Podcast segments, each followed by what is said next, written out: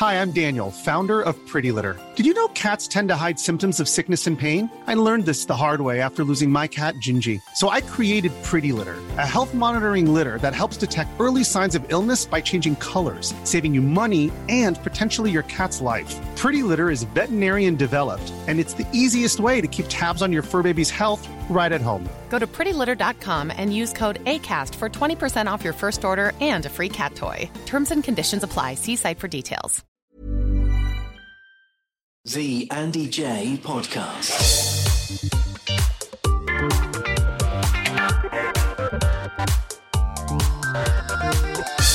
The Andy Jaye Podcast.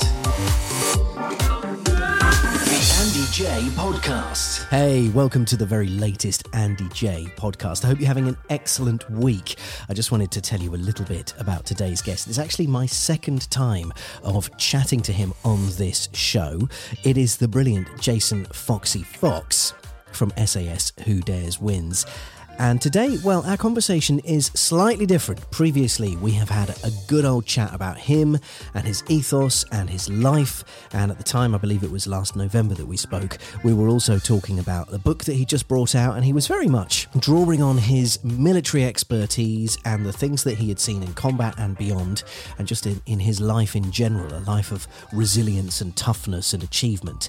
He was giving us tools, almost like a life coach in his previous book. Now, today we are talking about a new show, Foxy's Fearless 48 Hours, where he spends time with a couple of celebrities, one per episode, and gets them through a mighty challenge. A little bit, a little bit channeling Bear Grylls. You know, there's the Bear Grylls show where he does sort of crazy, wild adventures with big celebrities, for example, Obama, and so on. Um, well, there's a little bit of this to the series, and you can catch it now on all four. Anyway, he just so happens to have one of my all time favourite people as one of the lead guests, Rob Delaney. And so the minute I was given the opportunity to chat to Foxy again, we got on great last time. So, firstly, I want to talk to him because he's a great bloke, really good guy. And secondly, I got a chance to see the show, thought it was brilliant, and it's got Rob Delaney in. I mean, that's actually three things a hat trick of things. So he is terrific company. I hope you'll enjoy this chat. It's insightful, it's fascinating, it's moving. Uh, there was a moment during our conversation where I found myself welling up a little bit because I'm a sensitive thing like that sometimes. So I'm just warning you, there might be a hanky zap moment uh, a little bit, little bit during the show. But uh, as a general rule, it's just a lovely, fun, engaging chat, and he's really, really good company. Top, top man. Little note about next week for those of you that are following, subscribing, whatever it's called these days. This pod, you'll see it land.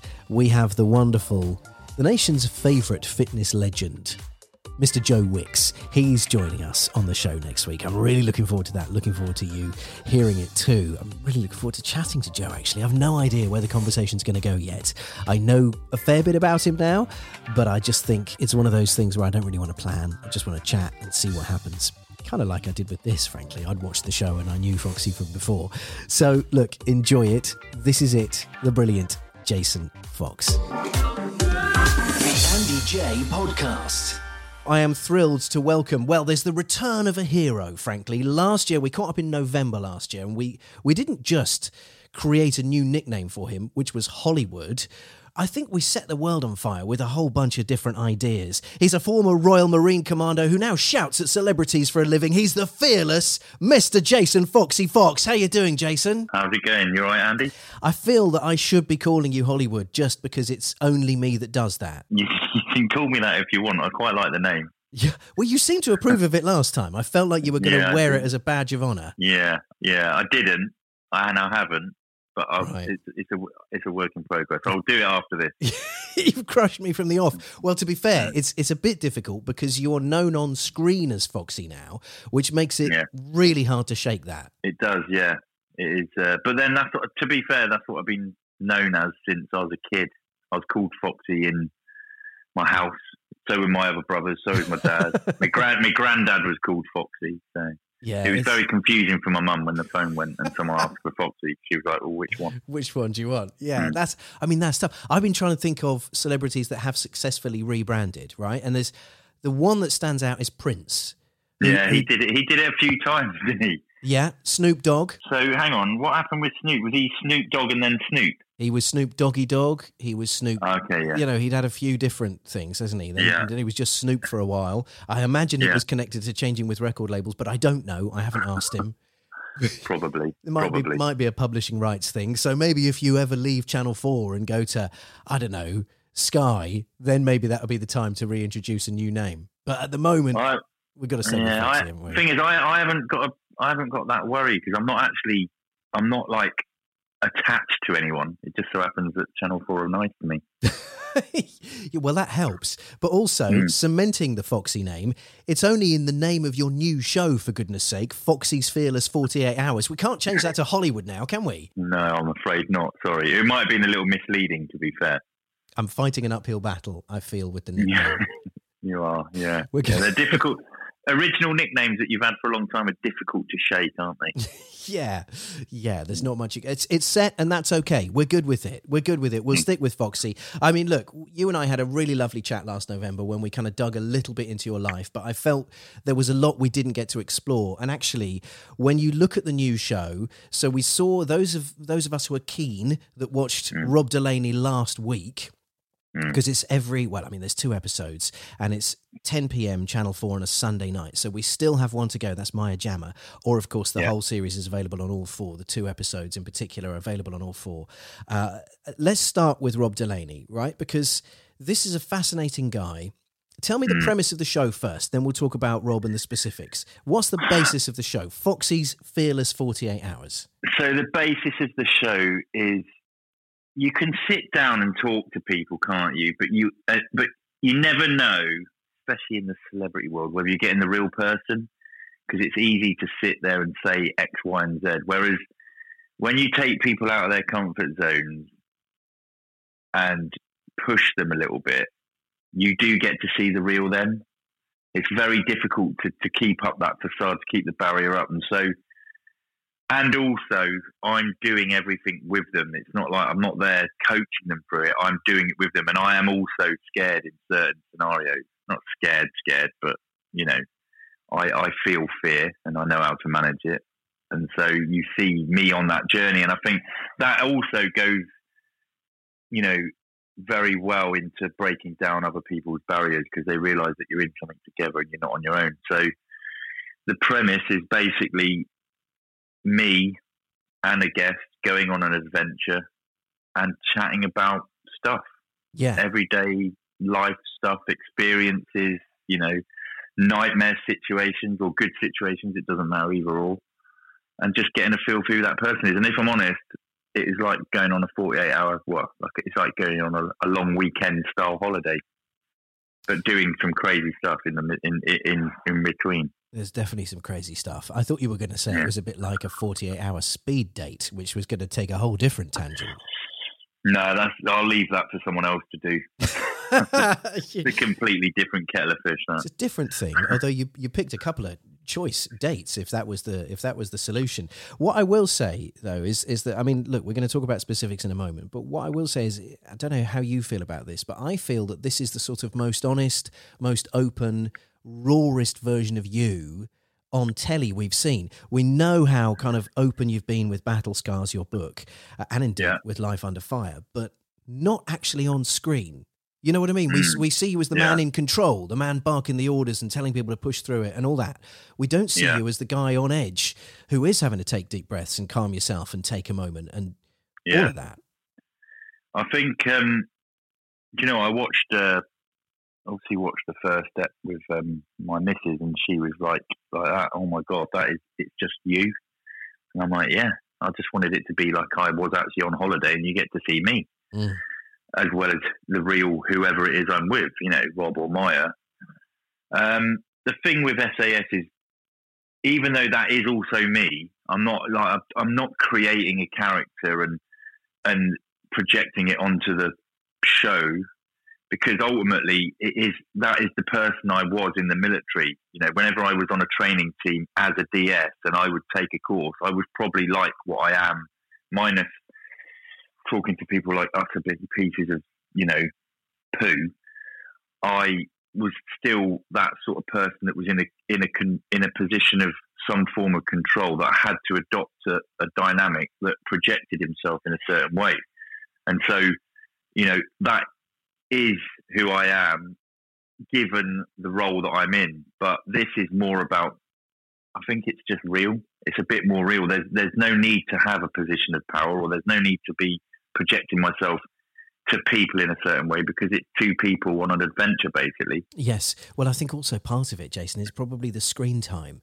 You know in, in sas for example yes of course we're acutely aware of you but there's also a bunch of members of Joe Public or celebrities who are going through these ordeals, it's natural that we're going to follow their character arc, whether they can get through the barriers and stuff, more than necessarily you guys that are dishing out the challenges. Whereas yeah. in Foxy's Fearless 48, that's a completely different thing. You know, you're the mm. you're the title subject for goodness sake. You're setting the challenges and doing them yourself. You have more. Well, yeah, I think it is more about the other person, but obviously there's only two of us living together, so yeah, it is. There's, there's there's a bit more of me if anyone's interested in that.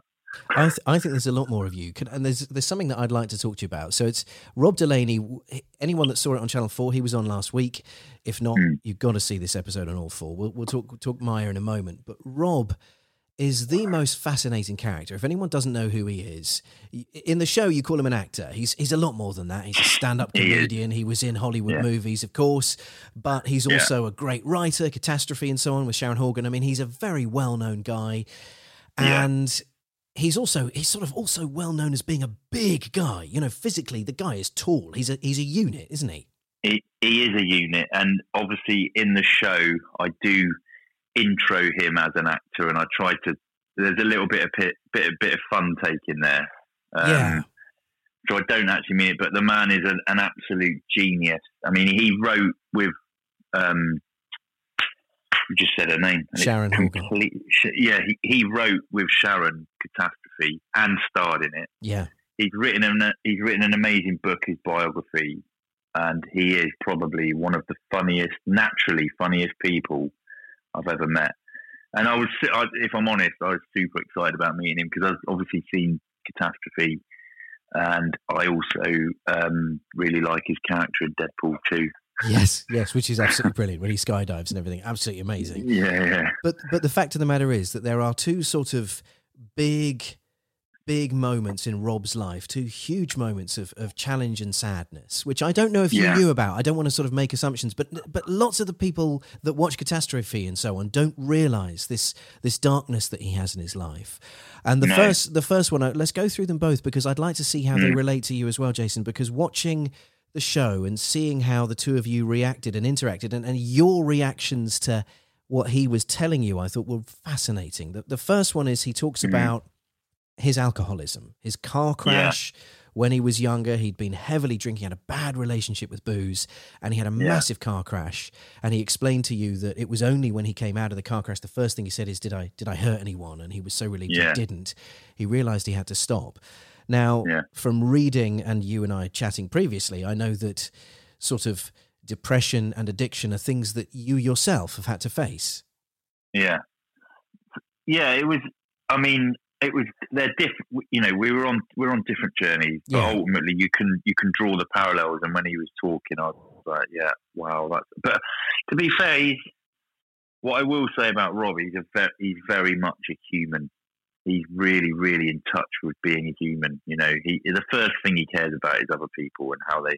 You know, even before, I'm sure he was like that before he was drinking, and that's why he became two and obviously was like, right, that is it. You know, I've done something where I could have injured and hurt someone, maybe even killed them.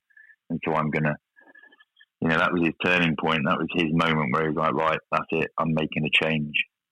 But yes. yeah, it was, you know, it's a, it's a powerful story. He's got some great stories about his, you know, AA meetings that he goes to and stuff like that as well. Yes. Which he, the, the thing I like about Rob is no matter what he's talking about, he will always bring an element of light to it through not like deliberate comedy, but he will find the funny in something to lighten the mood of a subject, if that makes sense. Yes, it does. Yes, but I tell you what was really interesting watching it was when he was explaining it because it's a, it's a story I'd heard before. You know, I follow him very closely. I, I think he's amazing, and like you, mm. he's someone I'd love to spend 48 hours with. I think he'd be incredible company. But what was Mm. interesting is sort of in the in the preamble, in the build up, you know, you'd had a laugh about him being an actor, and you'd set him this great big challenge because the whole the whole show builds to this kind of horrible thing that you you two have to do together. Yeah. which I, you know, it's up to you whether you want to share it or not. But the the point is, you kind of almost put it on the line in the voiceover and the narrative and whatever else that he's just an actor. You know, what's he gonna what's he gonna do? How's he gonna be able to kind of dig deep and do this? I hope he can, but I don't know if he can. Kind of vibe. And then the minute he started telling you about this challenge that he's had and and and his alcoholism and so on, I felt like. You were aware that he could tap into a resilience, and it was hmm. almost like your appreciation and respect for his skill set was Yeah. just suddenly transformed like that. You were just immediately like, well, hang on, So this the- is a guy I can connect with. Yeah, so the way it worked was I knew I, I, I knew who Rob was, obviously, because of his what he's been in. I didn't know an awful lot about him, so I basically tapped into a few things. I got his book, but I deliberately didn't read it before I met him because I wanted it to be me talking to him to be an actual journey. Yeah. And it was so difficult, you know, when you sort of meet just before you start filming, it's so difficult for me not to ask. I wanted to ask him then, but I just had to say. So basically, when we first met, I didn't even say anything really because I didn't want the conversation to go where it naturally would into the exploratory side of it and me ruin what was going to be real life me finding out. As we did, as you said, you know, he was telling me about, you know, his experiences with, you know, alcoholism and the, the turning point. I'm rambling a little bit, but when we when we were talking about what the show's about, it's about oh Foxy, you know, helping these people find their resilience because he has to find it himself on certain occasions and blah blah blah. It was only after I started to talk to Rob that I was like, I don't know what I'm going to be able to offer Rob. Do you know what I mean? I said, you know, he's a he's a very intuitive person. He's very clever. He's very in tune with himself. And although he might be scared, he's going to be able to coach himself through these things. If anything, I was probably picking up stuff off him. Well, there was an amazing moment where the roles were reversed, which is just Mm. before you had to jump, he used your words back on you because you'd been explaining to him about how you can control the meter around you. You control your Yeah, meter environment. He was, I'm sure he was mocking me. I was like looking at him going, shit. I was like, shut up. You know? yeah, yeah, you you were you were uncomfortable. We don't see you uncomfortable often, and you were uncomfortable. And yeah, he used Oh, those no. words. yeah. I, I do put myself into uncomfortable situations because I do like it. Uh, it just so happens on this this show you get to see me uncomfortable, which I think is a good thing. You know, it's good that people know that we're all human. It sure is. Yeah, no, you framed it perfectly. it's, it's, it's a gripping watch. I got to say, it's it's a sort of buddy movie with Jeopardy, if you know what I mean. Yeah, there, yeah, there is. Yeah, there's jeopardy. Yeah, That's there's, for sure. there's plenty. There's, there's almost too much. It has me shredding. Mm. But I mean, here's the thing: the other the other big revelation from Rob, which Mm. you talk about, you don't go into huge detail in the show, I think for sensitive reasons, but he talks about the death of his son Henry, which Yeah. I've heard him discuss before, and I mean, I I cry every time I think about it. Uh, as a Yeah. parent myself, and you're a parent, you- I mean, you know what it, he, he, as he says to you, you know, you think about the Mm. worst thing any parent could imagine is the death of a child, their child Yeah, and he's had Yeah. to experience that and he's had to live through it and i could also see as he was telling you and he's he's got to the point where it's almost a matter of fact explanation which in itself is Mm. is heartbreaking and i could just see you there and and we don't see you fold often because you're physically huge but i could see you just sort of crumbling with the sadness of it it is. It's a devas- devastating story. I mean, not just his. There's obviously many like it, but to be in front of someone that is telling you, and he did go into a lot of detail. You know, the, the show did show a lot of um, restraint and respect for Yes. a good reason. yes i thought so yeah I mean, it's brutal, absolutely brutal. And then he talks about, you know, how he was after that, you know, for a period of time, the, the sort of grieving period and how dark that must have been. You know, he was still doing stand up, which is not, not just during the, you know, the prolonged illness, but also afterwards. And he wrote another series of Catastrophe. Mm. I mean, it's. I mean, all those things obviously play into how he puts pen to paper, probably. But it is it is a tough, tough story to listen to, and know that the person in front of you telling it is part of it.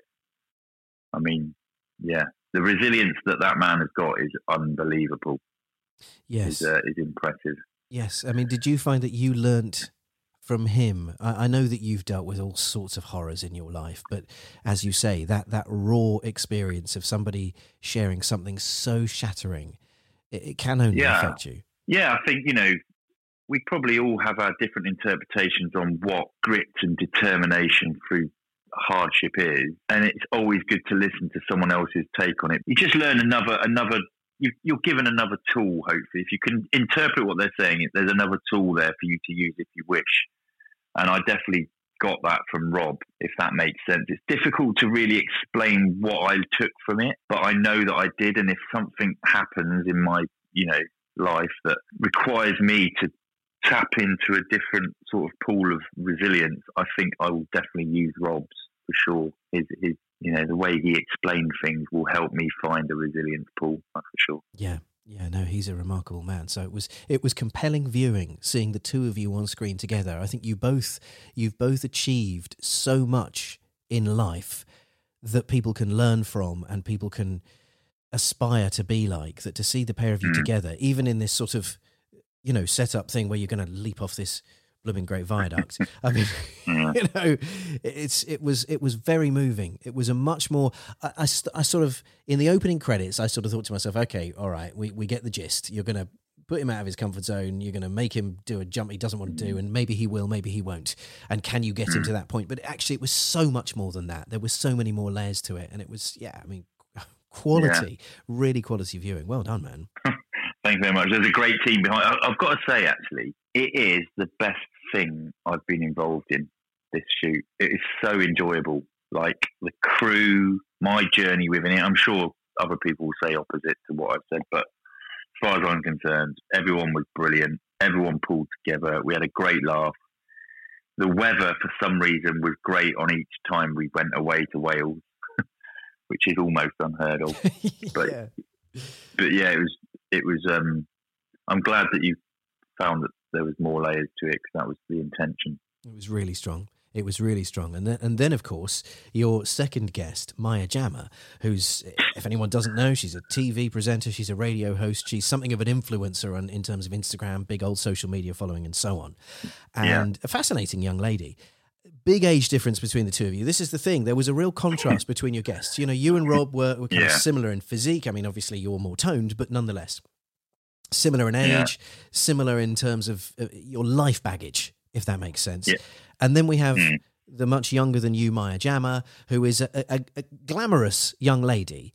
And I don't want to say too much because I'm mindful that the episode hasn't gone out yet. I'm in a privileged position of having seen it. But what I will say is that your approach to her is very different to Rob's. Whilst you go in almost respecting Rob from the outset, you don't really want to talk to Maya to start with. Do I not? No, it come across it's really uncomfortable. You're in the car together and you're just silent. Because and we've got your voiceover narrative going. I don't know if she's going to take this seriously. This might just be something she does for Instagram. I certainly don't know if she's got the stones to draw on what she needs and all the rest of it.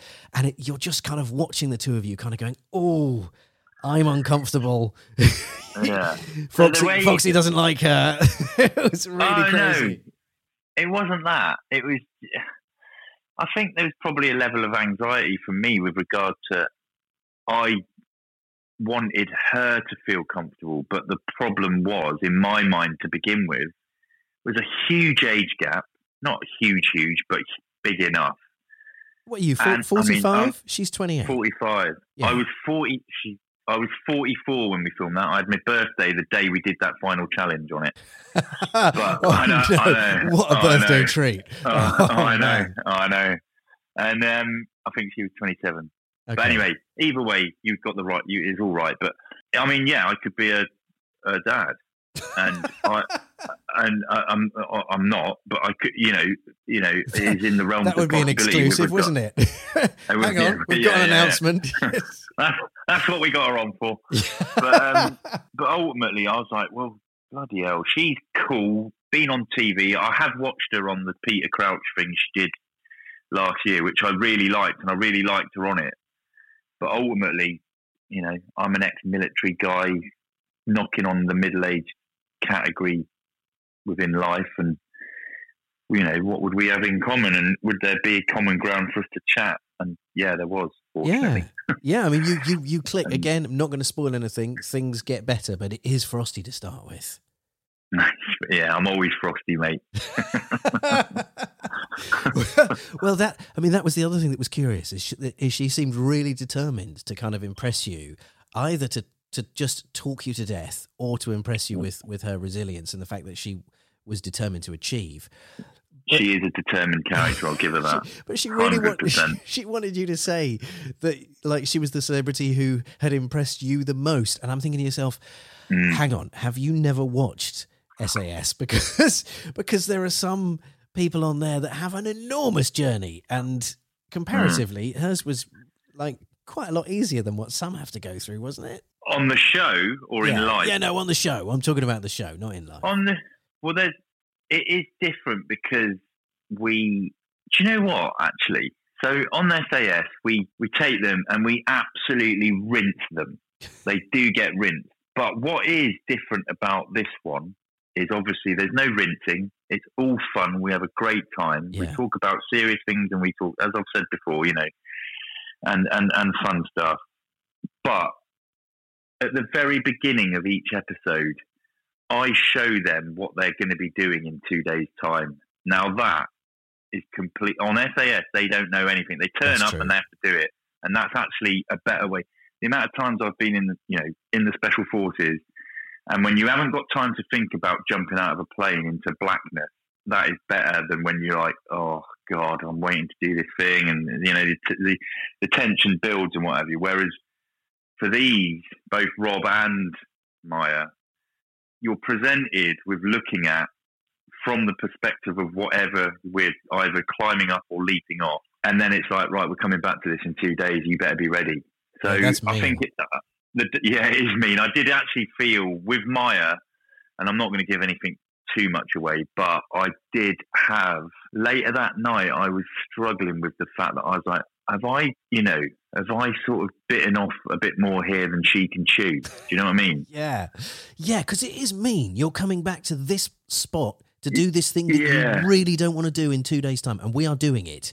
It's going to Yeah, constantly be on your mind. and, I, and I'm going to do some scary things in between Yeah. to get you to the right the right place to do this thing. yeah, here's a bunch and of it's like- horrible things to fill your time. Yeah, yeah, Yeah. And- yeah, yeah. So I think the dynamic is slightly different. There's no burpees, there's no press ups, there's no shouting, but there's just that sort of psychological horror lurking in the back of your brain.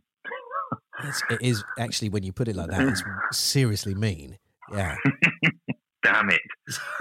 wasn't supposed. It wasn't supposed to be mean. It's difficult to go through life without being mean. is it? No, I'm, only, I'm joking. no, that's there's there's the quote for the, for the poster. It's di- it's difficult go, to go through life without being mean. Fox. oh my god, that's, that's a get out of jail for loads of criminals. Uh, right, let's ignore that. he said it, so I'm I'm quoting it. Yeah, it's a tough one, but I love. I mean, you know, two very different individuals, two very different challenges, two very different stories to tell, and Yeah. and yet the show has the same DNA, and that's because you're right there at the heart of it, basically on a mission to help them through it. Yeah, um, it is a journey that we do together, which I love about it. You know, we are sharing the anxiety. I'm not going to lie. The Maya one, I was like for two days as well. I was like, you know, even though I presented her with what the challenge was, I've also presented it to myself, and I'm like, oh, for God's sake, why do I do this? But anyway, I do do it. But I, I'd like to add, Maya is actually she has had a bit of she hasn't had it easy. You know, she's in a great position now as a young woman who's successful, and she, you know she's got a business and all this sort of stuff. And yeah, you know, she she grew up in quite a you know it wasn't a privileged sort of upbringing that she came from, and she's she's experienced and endured a few things that needed a bit of resilience to to grip hold of.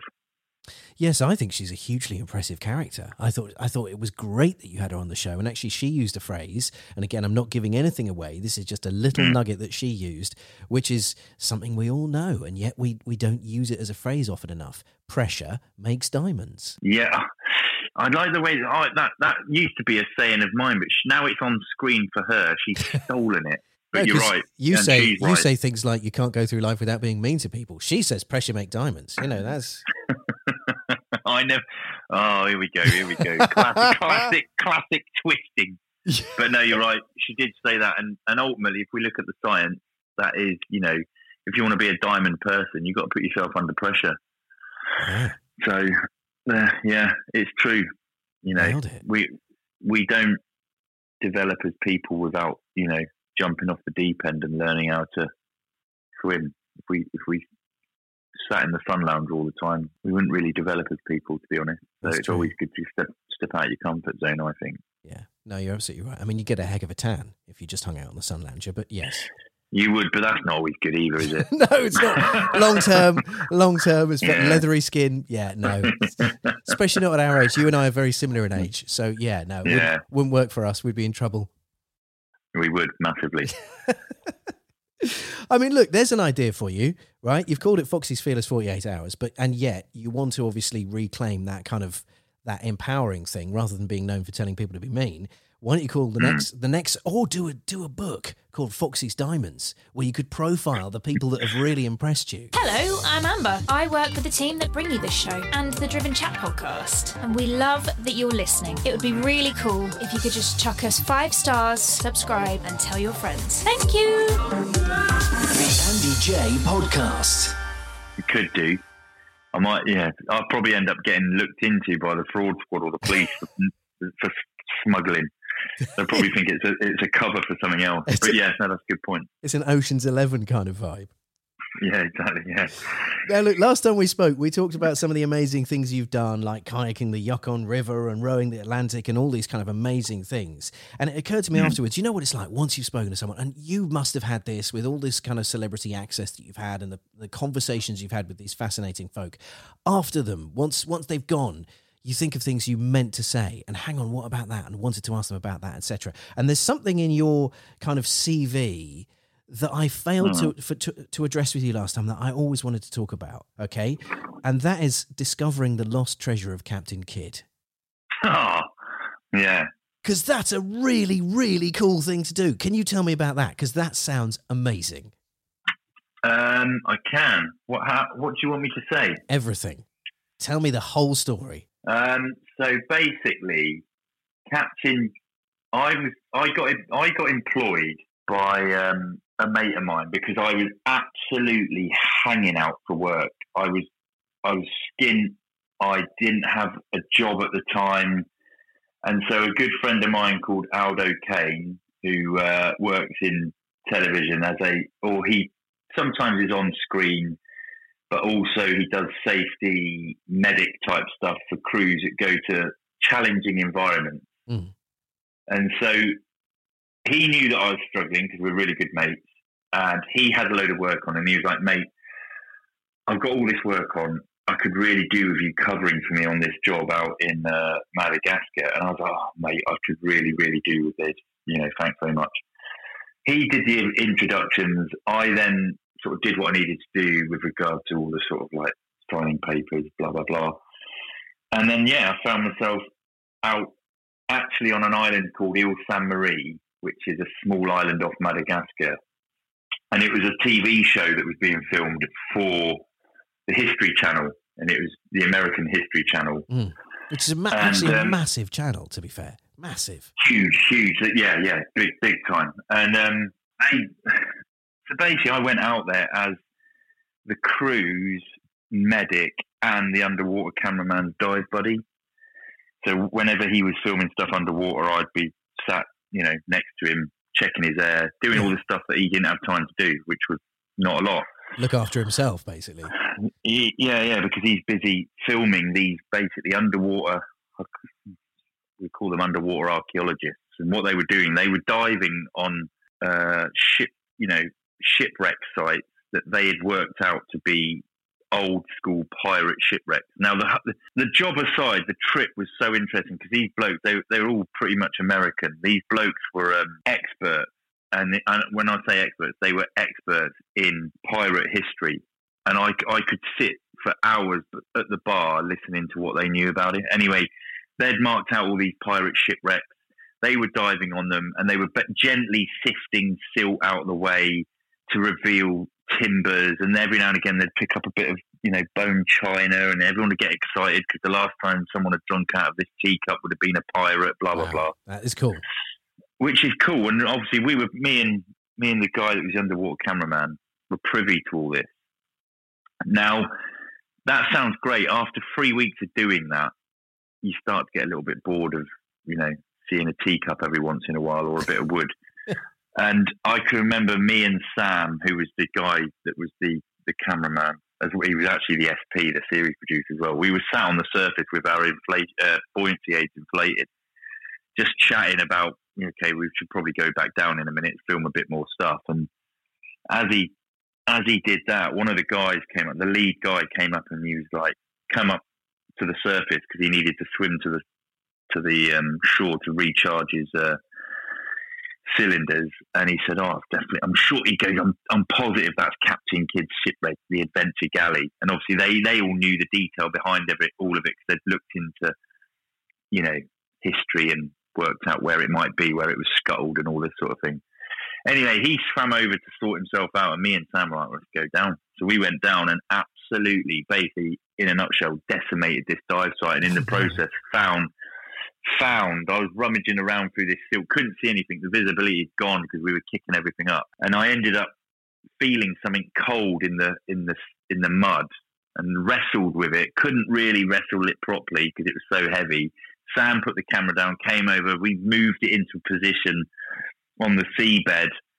Then he went back to get the camera as I was clearing the you know the, the immediate area of silt and mud that was floating in the water.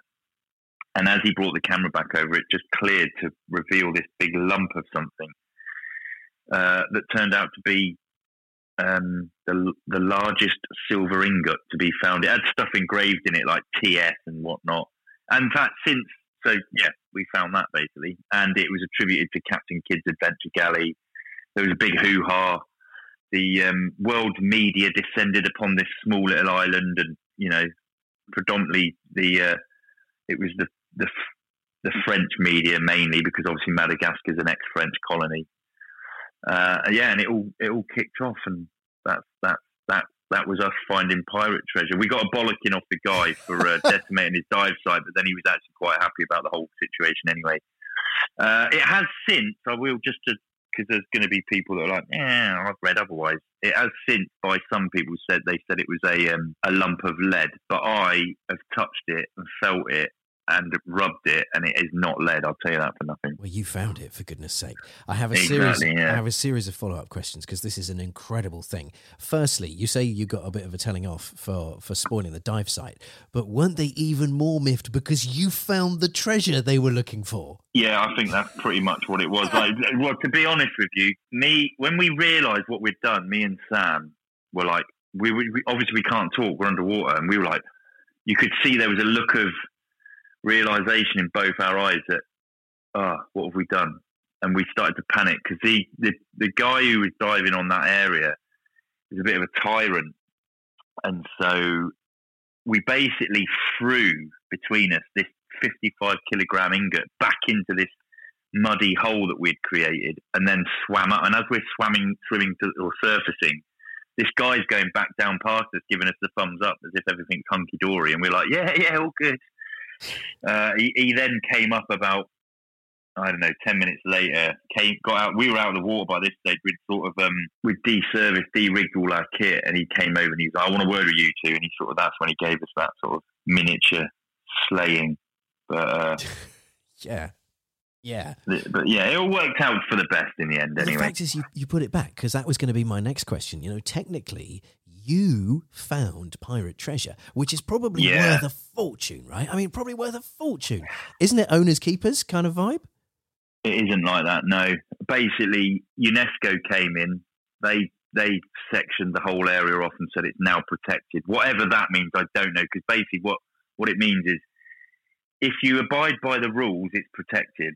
If you're a criminal, feel free to come here because it's a place of interest, and you can yeah. So they don't. It's not like they have armed guards protecting it. But anyway, they turned up, um, basically cordoned the area off.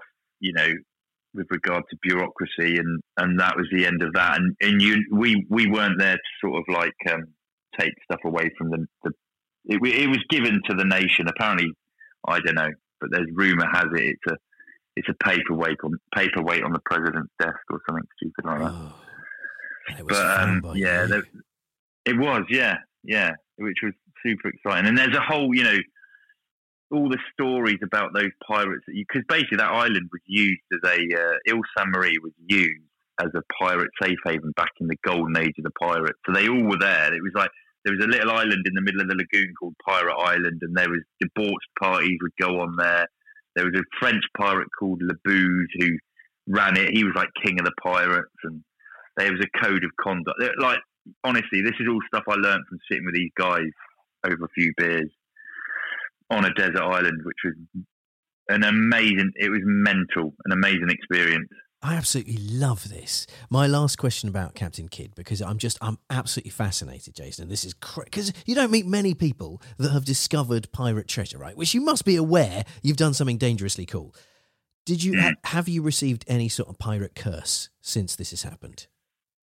I haven't. No, it, actually, that job was what led me to get the SAS job. So, if anything, it's like a blessing, not a curse. Yeah. So, You- so, so far.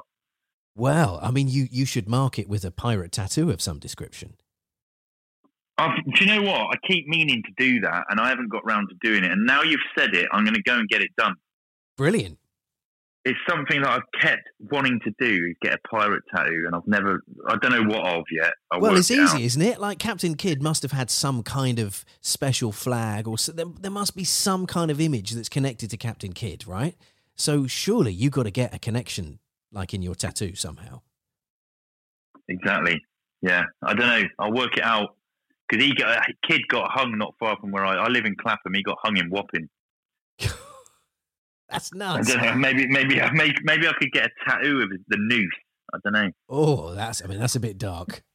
Maybe that's a bit too dark. Yeah. Yeah, Sorry. I I mean- apologise to the listeners going, you could. going into a weird place. I mean, of all the pirate things, you go with a noose. I mean, there's so many choices you could have. That's that. I think that probably says something about you. I'm not a psychoanalyst, but you know, going down the Well, noose. no, I'm a, yeah, I suppose I see what you're saying. Actually, that was yeah. I've let myself down again there. Anyway, it's, it's, another one. We've stacked it, but it's all good because the end the end result is you're going to get an absolutely awesome tattoo out of it. You know, you didn't get the multi millions that I imagine that piece of silver was worth. But Nah. there you are.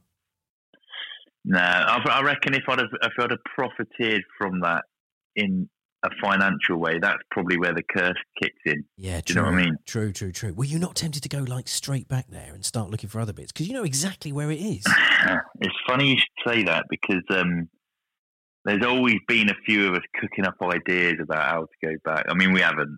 I mean, if I'm honest, if anyone could do it, me and a few mates probably could. but Yeah. we've not. No, but we have we have looked in depth into the logistics and what it would take to go back and do a bit of bit of looting. And you see, that leads us to a new show where we get to recall the name Foxy's Diamonds and they have a different twist. there we go, and then I'm getting arrested. They, well, not necessarily, but like, what would you do though if, like, if you did activate that? Which, like you say, you've got the skill set, you've got the friends, you've got the knowledge, you know where it is, and you've actually done it before, right? So let's let's say you did put two and two together and actually, you know, got on with it, which I think you should do, and you and you did find genuine bona fide pirate treasure that you could you could prove you had found and was yours and you were allowed to keep for whatever reason so it's worth millions what do you do do you keep it or do you cash in and if you cash in bearing in mind it's going to be millions what are you spending it on Do I cash it in? I mean, what good is it? What good is it not cashed in, or is it just about having that piece of whatever it is that's in the you house isn't it as, as, as a talking point? I think I'd rather not cash it in because then I've got to go down the whole what are you're going to spend it on. I'd rather have whatever it is in a room and it gets dragged out when I'm struggling for conversation, and then I can use that as a piece to chat about. like an olympic gold medal that people keep in their drawers but then it's like oh you you might as well see the medal now we're having, we're having a bit of a lull in the conversation yeah, yeah, exactly. Yeah, well, yeah, that, yeah, precisely. Put out a, roll out a massive cannon that's got dragged up from the bottom of the seabed.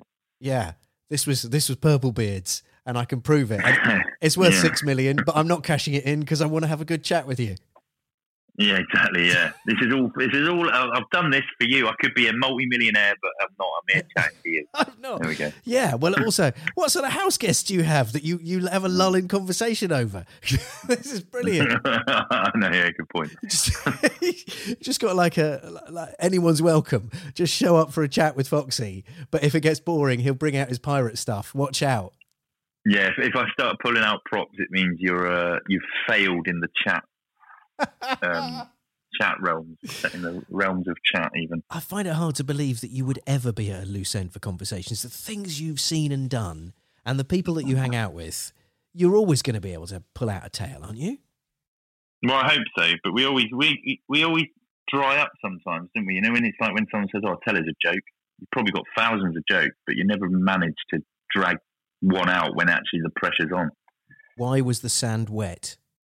I don't know why was the sound wet. Because the Weed, seaweed. oh, Yeah, God. it's, the, oh, it's, it's all I can do. It's all I can do under pressure. That is, that is a dad joke. Well, I'm a dad. I got Well, three. I got three lads. I'm allowed to.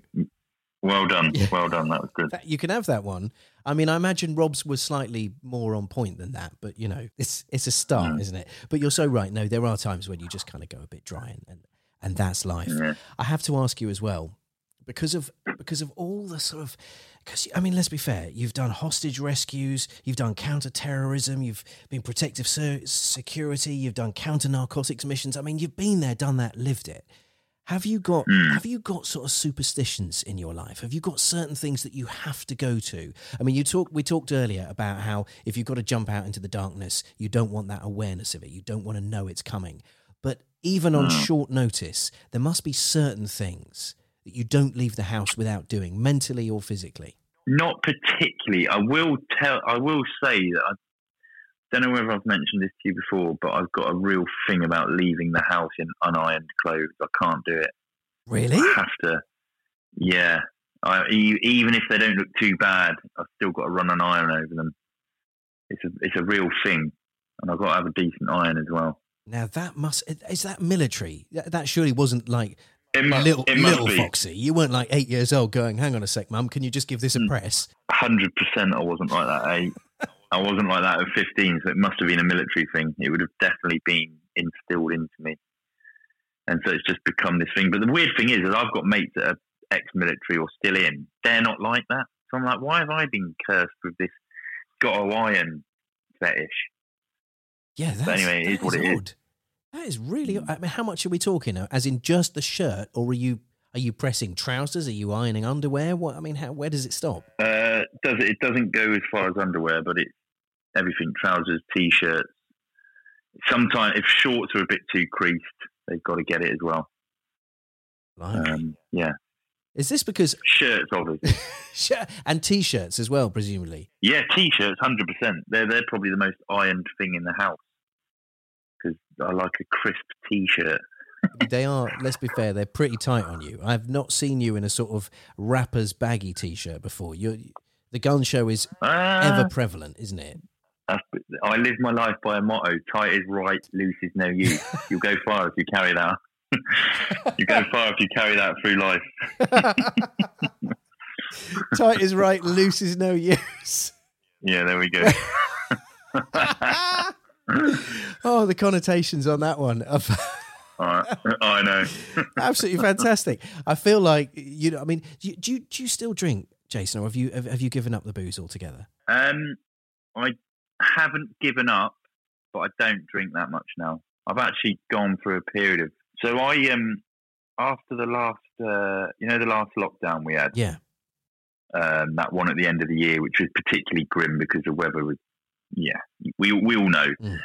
I um and Christmas was about. I I actually drank quite a bit, not in a not you know in a way that was a, an issue, but I drank a bit. I got a little bit sort of out of routine, and I felt pretty rough after New Year, and I was like, "Do you know what? I'm actually, I think I'm done with this, and I'm not going to drink. I'm not going to say I'm not drinking. I'm banning myself, but I said, right, I'm not. I'm just not going to drink. I'm not going to sort of look at it. And I've done about well since then, since January. I haven't really drunk. I've, you know, I went to a wedding a couple of weekends ago. I drank there, but again, didn't have that much, and I was drinking water in between. And I'm, I'm, I feel all the better for it, and I've got myself into a really good. If you want to talk about sort of like superstitions and that, it's not superstition, but I've got routines and structure that different to what I used to do back in the day. Okay. So, what I mean, primarily just avoiding the booze and drinking a bit better. Primarily, primarily avoiding the booze. I, I'm, admittedly, I am going to go this evening to meet some friends and play darts at a place called Flight Club, and I'll probably have a couple of beers there. but you're not supposed to talk about that, presumably. Not talk about what? First rule of Flight Club. No, no but that no, no, is it? That's Fight Club. I know. I know, I know, I know. Um, no, but now you're making me worried that there is a rule around fl- Flight Club. There should be. Where they've copied Fight Club. Yeah, yeah, exactly. There should be. If there's Uh, not, no. yeah, that was, yeah. but no, I think the the structure and the routine is, you know, I'm I'm up actually quite early in the morning. Immediately have a cold shower. Oh, come on. You're Um, one of these Wim Hof lot, are you? I'm not. I don't know. I mean, I've been. I interviewed him on my podcast a, a, a while ago, and I. I mean, the bloke is absolutely bonkers. he shouts at you. He shouted at me throughout the entire interview. Yeah, like every question I asked, he would shout the response, which is unnerving to begin with, but you sort of get used to it. Okay. But um, it's probably because he's, no, he's still not- he's still not- shocked. The whole every, his entire life, he's in shock from that cold yeah, rush. Exactly. Yeah. Yeah. exactly. But um, no, there was a few things I took from that, and then I spoke to a mate of mine that started doing it, and I was like, oh, I'm going to give it a go. And yeah, I, I became addicted to it. It has, it has changed me, as in I've got a lot from it. You see, I really struggle hearing that, Jason, because the trouble is that it's something that we can all do quite easily. Giving up the booze and so on, that, Mm. that's something we all have it within us, but a lot of people will will not be kind of fond on that. But getting in a shower in the morning, Mm. which most of us should do, and turning it from Mm. hot to cold is kind of easy. It's it's what you have to. It get. I, is, I can't I just can't bring myself to do it because I'm it's hard- lazy. you know, it's hard. Nah, nah, you're not lazy. You just, you know, you just if if we always want the, the comfortable option, and on the so when I first started doing it, I'd, I'd start with a normal temperature shower, and then I'd ease into it and just turn it a little bit cooler, and you know, you ease into it. But now I just it's straight to cold, straight in, and I I don't really mind it. I I actually enjoy it, and if I don't, I you know, on the odd occasion, I'll be like, "Ah, I'll have a warm shower today. And I feel like I've cheated, and I actually get back in and have a cold shower. I feel like I've cheated myself. That's fair enough. How long are these cold showers lasting though? Because I, I get the sense that it'd be like twenty seconds. Yeah, I'm done. Don't need to shampoo today. We're all right. Uh, two two minutes, three minutes, three minutes tops. But you're, you you it, incre- it decreases your getting ready time. It's great if you're in a rush. yeah. Well, it gives you more time for ironing, which is the best thing about it. exactly. To get your nice tight shirts. I mean, come on. What's the actual benefit? What's the, what have you really genuinely felt? Because I know Wim says all kinds of stuff, but there's a lot of people that don't necessarily stand up to that when they say they've had a cold shower. So I have so I have one in the morning immediately when I get up, and I also have one immediately just before I get into bed. And the one in the morning wakes me up, and weirdly, the one in the evening sends me off big time. That is crazy. So the I do feel invig- invigorated in the morning, but the the the, the nighttime one, I think because you've been hot and sweaty through the day, so you, I feel clean. But then once you've, I'm going into mega weird detail, but once you've dried off and you get into your bed, you feel cozy. Do you know what I mean? yeah, yeah, because everything's you- warm once you've been in a cold shower. Yeah, yeah, and it uh, it gets. I'm just in a better place for sleep. And I used to struggle with my sleep, and I think some of that is to do with my ex-military days, and you know, PTSD probably has an impact on it. And I really did have issues with sleep and and broken sleep, and and this is honestly, it's been a game changer massively. I should try it then. It's worth a try. It does take a bit of doing. I'll get, I, you know, I didn't find it easy. Don't, you know, I didn't just, weirdly, you know, I spent most of my life in cold water because of the job I used to do. And yet having a cold shower is hard work. But once you, once you go past the point of no return, whatever that is, we're all individuals. So it'll be a different time for everyone. But once you're through it, it's, it's all right now. Three weeks, I think, is the thing for me. Uh, two or three times, that's still a gimmick. But if you're still doing it after three weeks, I reckon that becomes a habit. Yeah. I don't know. I- just don't. just even the thought of it gives me chills. All right, so that's part of the new routine. So we got the we got the cold showers in the morning and at night. That's a twist. Lack of Yeah. lack of booze, massively cut back. What else is what else is in the routine? Training. I'm religious with training. I make sure that I've got no excuses. There's always an excuse, but just get rid of it. You can always find um, time to do it. You could even do like a pyramid of press ups in a very small space in a very short period of time. That's still a bit of exercise. Gets the endorphins going. It makes you feel better about yourself, and it gets you into a really good headspace. Crikey. Yeah. All right. That's me told. No, I'm just no, no. I'm just. I was telling myself, if anything. But yeah, if, if anyone's listening and wishes me to tell them something, that's always a good thing. These are even useful. if it's just They're good takeaways. you could you could you could stand up in a meter square and do squat jumps, and that gets you know that's firing quite a big muscle, quite a big muscle group in the body. That in in turn has a massive effect on the rest of your body. yeah, fair No. dues, man. A, a good thing. I like it. I like it. Look, I know we're short on time. What's what's next for you? Because obviously, Fearless Forty Eight has been fantastic, and there's one to go on on UK telly, or of course, you got All 4 for the catching up of those two brilliant episodes. But what's next? Yeah. You must have you must have plans. What What's next is the next bout of filming for SAS, which is I go away next week.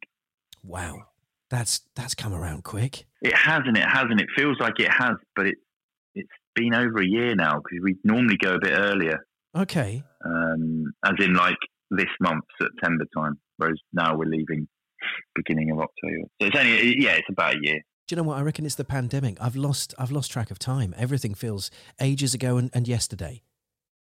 Do you know what? Time is irrelevant because of the pandemic, and everything before the pandemic seems like a decade ago, doesn't it? Yeah, yeah, it really It- does. For me, it does. Um, even when I'm thinking back to like February or March 2020, you know, as as things were gradually well, starting to change considerably, actually, that just seems like a lifetime ago. Yeah. Yeah, well, the world was different, and, and some people can't quite get their heads Mm. around that. We were all different, and we've all been changed by Yeah. it. Yeah, Yeah, hundred percent. It's been a massive thing, a huge thing. crazy times, man. Well, let's let's hope we don't ever Mm. experience anything like that again in our lifetime, because that just No, won't be fun. I hope not. No, um, I've really enjoyed our chat. Once again, you're you're really good company. Thank you very much. Like likewise, you're a great interviewer, Andy. I enjoy it. Oh, bless you. Thank you very much. Well, look, I mean, I used I used to live in Clapham, so if you ever fancy having a non-drink drink, let me know because uh, I'm in town. Oh, we can, I, I can always, I can always, you know, I can always pull out the stops You see, I can't. I have. I have, have I one. haven't had a real drink for three years. Have you not? No. Oh, right. We'll have a non-drink drink then. I'm more than happy with that. Sorry, I thought you meant if you know that you were up for having a, a drink drink. I would I no, would be if I I'm- could I'm- handle it, but I, I'm too scared now. Yeah, I think that's where I'm getting to now, though. I'm all, I'm actually, you know, when someone says, "Oh, let's go and have a drink," I'm actually scared of having a good look at it. Yeah. Yeah, it frightens me. To be fair, I'm like uh, the hangover is what I'm afraid of now. Not being drunk, I love being drunk, but no, the hangover, no, no, Yeah, be it's- useless. it is definitely. That's it, isn't it? It's that feeling afterwards that is more daunting. Yeah, I just, I just can't be bothered with it anymore. it's just too, it, it has too much of an impact now. Back in the day, it was all right because you're young and you bounce back from it quick. Whereas now, it's just like a, it's a prolonged flogging. it. I know it would floor me for about three or four days. A proper like if I properly got on it now, I just it would Mm. be so much recovery time. I it, it's not. I can't think it would be worth it. No, Because the other thing is, I'd then love it. I'd love being drunk again, and then I'd be, be, be like, mm. "Oh, I'd better do that again." Then, and then it's, I'm just constantly hungover. Where's the fun in that? I, th- I think those long hangovers are, are it's nature's way of helping you with your finances. yeah, Do you know what yeah, I mean? yeah. Well, I mean, you say that. Thankfully, I know someone who I'm getting to know quite well now, who knows where there's some pirate treasure, and he just so happens to have the skills to go and get it. So that'll sort me right out. Yeah, we'll find a load of 400 year old rum at the bottom of the ocean that we can now that I would try. delve, delve into. yeah. exactly. that I would try. I nearly bought a car at the weekend, which was a barn find discovered from 1976, Mm. and it had some 1976 year old cognac and cigarettes in it. Ooh. It was- Did you know? Did you know that the pirates they used to be able to if if they were running out of rum, the skippers would start panicking, the captain, because they there was a song called "Rums Out." Do you want me? To, I've got the lyrics to it. Do you want me to Yeah, quickly yeah, um, yeah, bring it of up? Of course, Hang of on. course. This, this is obvi- this is obviously from the um, the guys themselves that uh, I w- that I was with. You know, So out the, in um, the, the professionals, the, the guys who know, have the taught professionals. This was something they found. It, it was written down, and it was by a, it was it was sung by a captain called Bartholomew Roberts, Bart Roberts, and it goes: "Rums out, rogues applauding. Much talk of separation. Looked sharp for a prize. Found one. Much rum aboard. All went well again." That's the, that is the rhyme that they used to sing. So basically, rums out, rogues rogues applauding. Yeah. Much talk of separation is obviously, you know, Mutiny. mutiny. Yeah, we're here for the booze. Everyone's looking sharp for a prize. Found one, much rum aboard. All went well again. Love that. That's brilliant. That's brilliant. There's a mantra for life. Yeah, there we go. There's another possible run out of rum. possible tattoo option for you. There you go. Yeah. Love it. Anyway, I, di- I digress. Oh, I, love a digression. It's all part of the fun, isn't it? Um, Jason, what a pleasure. I've, I, I really, genuinely, really enjoy our conversations. I think they're great. Yeah, likewise. Cheers, mate. Happy days, man. Listen, have a great rest of your day. Enjoy Flight Club, but don't tell anyone about it. Yeah, I won't. All right. Catch up soon, I hope, man. That was brilliant. Yeah. Yeah, cheers, mate. See you in a bit. Take it easy. Bye bye. Bye, bye, bye. The Andy Jaye Podcast. Thank you so much to Jason. What a top man. Oh, I always enjoy chatting with Foxy, and I'm, I'm sure it will happen again in the very near future. Thank you to you for listening. Don't forget, next week it's Joe Wicks. And I can also share that we have some unbelievable stars lined up for this pod in the next few weeks. So if you haven't told your friends, if you're not a subscriber or a follower, depending on the platform you use, well, let's change that, shall we? Tell everyone.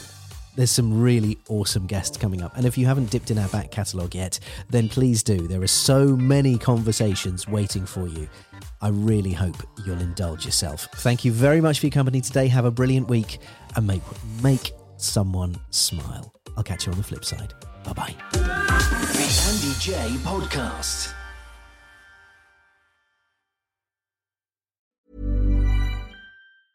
Hey, it's Paige DeSorbo from Giggly Squad. High quality fashion without the price tag. Say hello to Quince.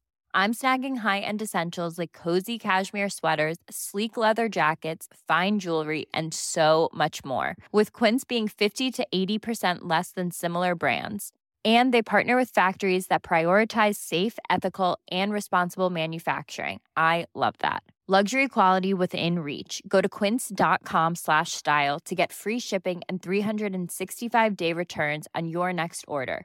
Quince.com slash style.